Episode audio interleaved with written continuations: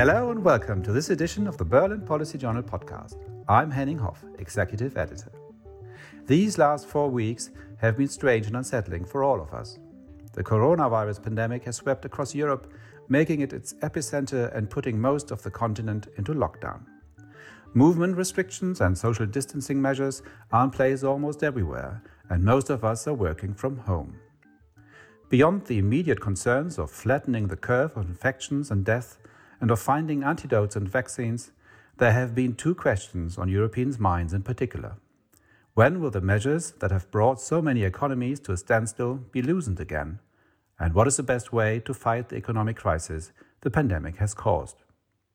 The EU and its member states have certainly mobilized a lot of money already.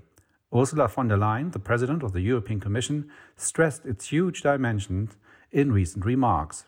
To date, the European Union, that is, the European institutions and member states, have mobilized 2,770 billion euros. And this is the largest answer to a European crisis ever given. But will it be enough? To explore Europe's economic response, we spoke with Marcel Fratzscher, the president of the German Institute for Economic Research, or DIW Berlin. He is one of Germany's leading economists and also teaches macroeconomics at Berlin's Humboldt University. Like all of our guests in this episode, he joined us remotely. Professor Fratzscher, welcome to the program. Thank you for having me. The uh, coronavirus pandemic has hit Europe arguably harder than the financial and subsequent Eurozone crisis of 2008 and after. Could you describe the dimensions of the current situation? It, it's very difficult to get a good grip on the economic dimension. What happens to on the medical side, we know, or we know a lot, but uh, in terms of the economic impacts, we are completely in the dark. There's no chance to do any reliable forecast or projection. It's very hard to understand that. Um, we get a lot of questions. So, how deep will the crisis be? How many percentage points will the economy shrink? And the truth is that our economic models have no way of predicting what may happen, uh, how long it will take for the virus to be contained, uh, when the economy can start up again, uh, how many countries will be affected, how the economy will recover. And so there's so much uncertainty that it could be anything between minus 2% and minus 20% that the German economy and similarly the euro area economy will shrink in 2020 alone. That makes it so hard because we simply don't know what will happen. We can only do scenario analysis. So, what if statements, that's what we are focusing on at the moment. Could you be more specific about the situation in Germany, though, or, or is it just, just impossible to make any sort of solid estimates right now? What we as economists try to separate is essentially three different scenarios. An optimistic scenario, we call it a V shaped scenario. So think of the letter V, a very sharp decline, probably around 20% in the second quarter alone, maybe 15%, we don't know. And then a sharp recovery. That's the scenario we had after the global financial crisis. The German economy suffered a lot in uh, early 2009, at the end of 2008, but then basically recovered very quickly in 2010 and 2011, mainly because China and Asia was booming and Germany could export itself out of the crisis.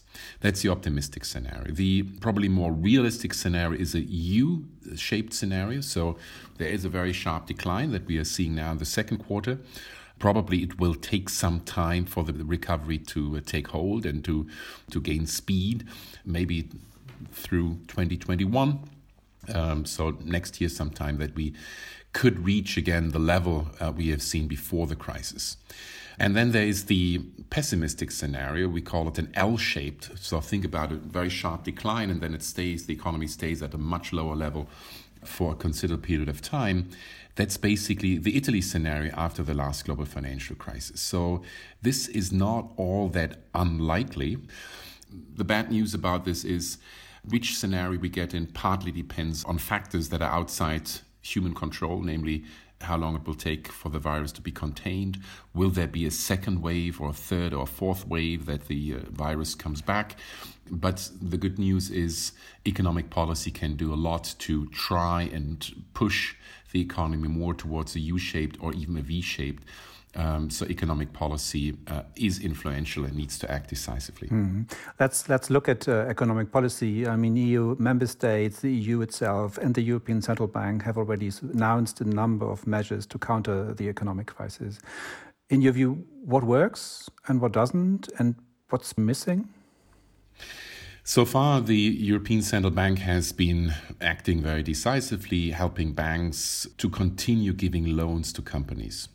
That's a necessary but not a sufficient condition for the euro area economy, the European economy, to get through this crisis. What's really missing, and I think the, the biggest policy mistake that has been done in the crisis, is the lack of a common joint European response. Now, slowly, the European Commission is proposing measures such as an unemployment scheme, uh, which is good. Um, the big fight in Europe at the moment is over so called Corona bonds, Euro bonds. In Germany, that's a red flag. People don't like to hear about uh, joining or having joint liabilities or joint. Um, responsibility for debt among different European or Euro area countries.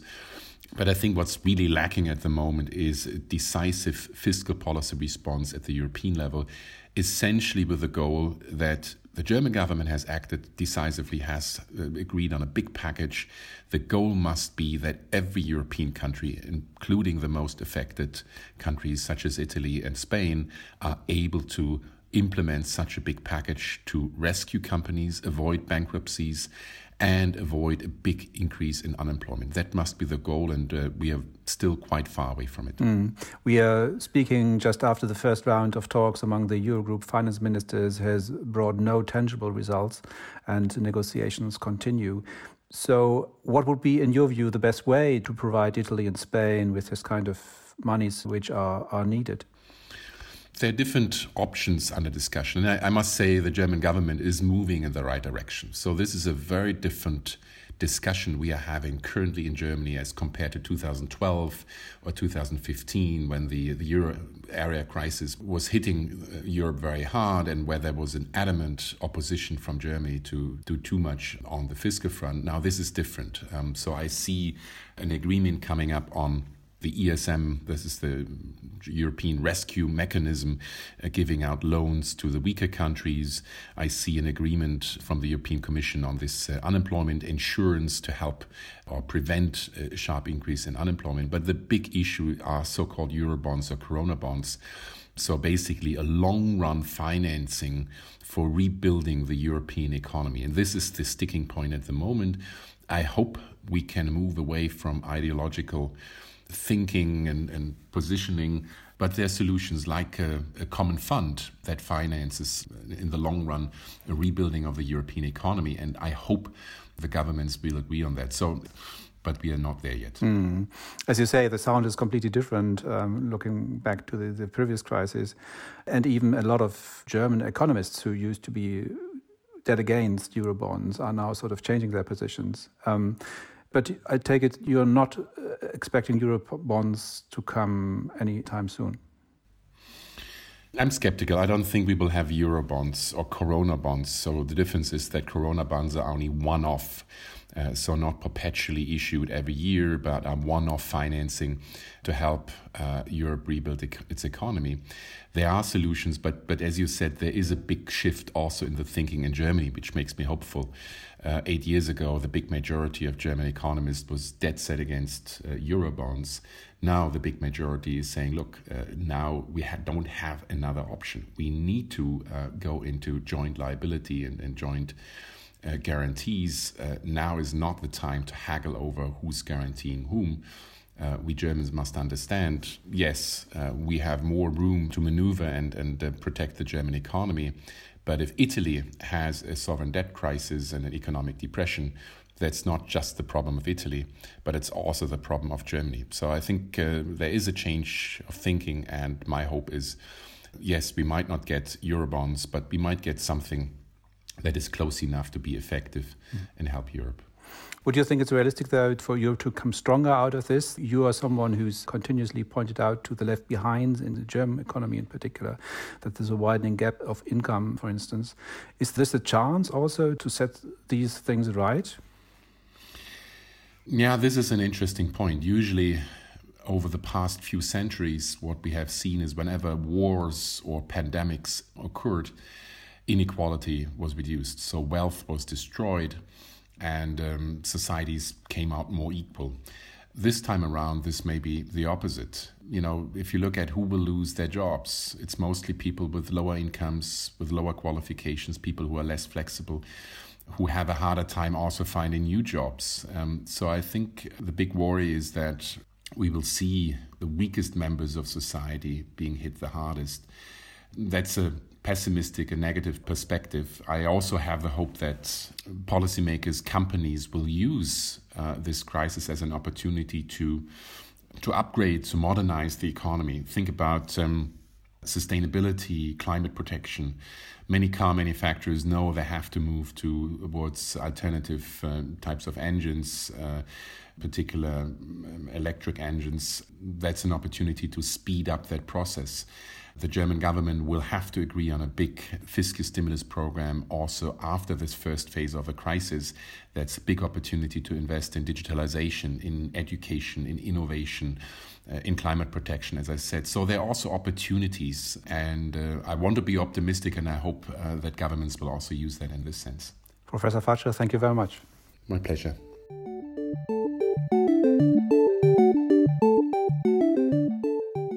With everyone focused on fighting the pandemic, it's easy to forget that some crises at Europe's borders are continuing, virus or no virus. Indeed, the situation of refugees and migrants trapped at the Greek Turkish border and on Greek islands has been made worse by the pandemic. Chiara Torman works with refugees on the Greek island of Samos as a translator for the medical NGO Mediquality. She sent us her impressions of the situation refugees find themselves in. Luckily, currently there are no COVID 19 cases on Samos, but due to the situation in the rest of Greece, also Samos has been on lockdown since March 23rd. The general situation on Samos and on the other Aegean islands has been very, very bad for a long time. There are currently around 7,000 refugees on Samos. They live in a camp with a capacity of about 650 people part of the vulnerable people live in official containers from UNHCR, and the rest of the people live in tents in the so called jungle that was built around the camp. To get food, refugees they have to go to the food lines. Realistically, takes around four hours of queuing to get a meal. Water bottles are only handed to them at the breakfast line, Otherwise, they can fill their water bottles at water taps that have been installed by Doctors Without Borders. At the moment, everywhere we can read things about what we can do to prevent getting infected with COVID 19. People tell us to wash hands with soap and alcohol, stay at home, avoid crowds, and do social distancing. And these are just all things that are impossible for the people in the camp to do currently also nobody wants to imagine what actually will happen if covid or when covid reaches the camps. We see the first cases in two camps on the greek mainland. So people are really scared. And at the moment the whole world is focusing on corona. So the refugees are very scared that people will forget about them and unfortunately, they are not wrong when we see the lack of action from the EU at this point in time. The only way to contain this horrible scenario and actually protect people's lives on the islands is to evacuate the island immediately because at this point we are just running out of time. How did the situation become so dire and what can be done about it? For some answers, we turn to Mona Lugunovic, who works with the German Council on Foreign Relations, or DGAP's migration program. The DGAP is also our publisher. I started by asking her what led to the escalation at the Greek Turkish border. Well, the uh, situation at the Greek Turkish border escalated in the end of February. The Turkish President Erdogan had already for some months uh, threatened to open the gates towards Europe. And in the end of February, he finally decided to do it. So he stopped controlling the Greek Turkish border at the Turkish side and um, built up some pressure on the Greek border because he wanted to pressure the EU leadership into making some concessions. What kind of concessions? Well, there were three things mainly on Erdogan's uh, wish list. Uh, firstly, money. He wanted to have more financial support for accommodating Syrian refugees in Turkey. Then, secondly, um, some kind of non financial burden sharing with regards to the refugee situation, which means that he probably wanted Europe to take in more refugees from Turkey itself to resettle people. And then, thirdly, he also hoped for some kind of at least political support for Turkey's actions in northern Syria. Greece and the EU have pretty much um, executed a fortress Europe policy in response, stopping refugees from entering EU territory. Is this, in your opinion, the right way for the EU to react? Border protection is not something illegitimate there were a lot of signs that there was a will on the Greek side to really take drastic measures and to also use violent means to protect the Greek border. And here there's a clear question of proportionality where we can say that the reaction was really very harsh and very tough on the people who made their way to the border. And how far has this sort of impacted on the situation of refugees who are already in Greece, on the Greek islands? Has there been some sort of repercussions, or is it a separate issue altogether?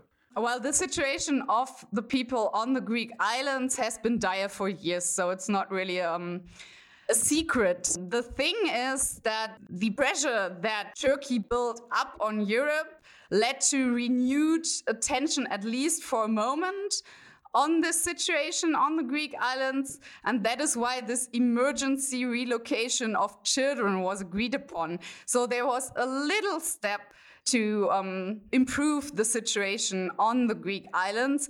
But overall, the situation of people in Greece remains difficult, and Greece also remains overburdened by the current refugee situation. And um, that is also why, yes, there was a lot of support from the EU side on the Greek harsh border reaction, but there's much less willingness from other EU member states to really um, help out Greece in this situation and to resettle people from Greece. You mentioned um, German Interior Minister Horst Seehofer has announced uh, to accept 50 unaccompanied minors among the refugees presently in camps on the Greek islands. Why is it so difficult to organize sort of a larger evacuation at a time when European states are able to repatriate thousands of holidaymakers all around the world? There's two dimensions to it. Firstly, um, on the practical level, of course, this evacuation mechanism has now to be carried out in the light of the coronavirus situation. So a point can be made that the practicalities are more difficult because people will have to be quarantined when they arrive in Germany. But that is, in my opinion, a minor issue. The real question behind it is the political will and the fear that any kind of positive signal towards resettling refugees from Greece or other areas will create some kind of pull effect. And that because people somewhere in Turkey will then have heard that people in Greece are now being resettled to Germany or other European states, they will continue to go to the Greek islands and to try to reach Greece because they see a chance to then make the way further to Germany. What, in your view, would be the one step to get to a solution in this? Would it be another negotiation with Turkey, or, or what is the key to this situation? Yeah, ironically, actually, the um, the health crisis has turned the Turkish blackmail attempt upside down in a way because after having threatened for so long to open the borders, when Turkey finally did that, two weeks later they had to close the borders again because um, they wanted to stop the spread of the virus. And also by now, most of the refugees that had been camping at the Greek Turkish border and who were the Turkish lever to build up pressure on Europe have now been evacuated again by Turkey in order to prevent the spread of the virus in these camps at the border. So those people have now been evacuated and quarantined in um, accommodation centers all over Turkey. And the immediate pressure is off the Greek Turkish uh, border. But in the long run, it is in the interest of the EU to um, renew the agreement with Turkey on cooperating on migration and refugee issues. Mona, thank you very much. Thank you. And that's all for this edition of the Berlin Policy Journal podcast. Thanks to my editorial colleagues Siobhan Dowling and Noah Gordon and to our producer, Susan Stone. Join us again in May. Our next episode will focus in more detail on Europe's responses to the coronavirus pandemic and where we go from here. Until then, goodbye. Thanks for listening and be well.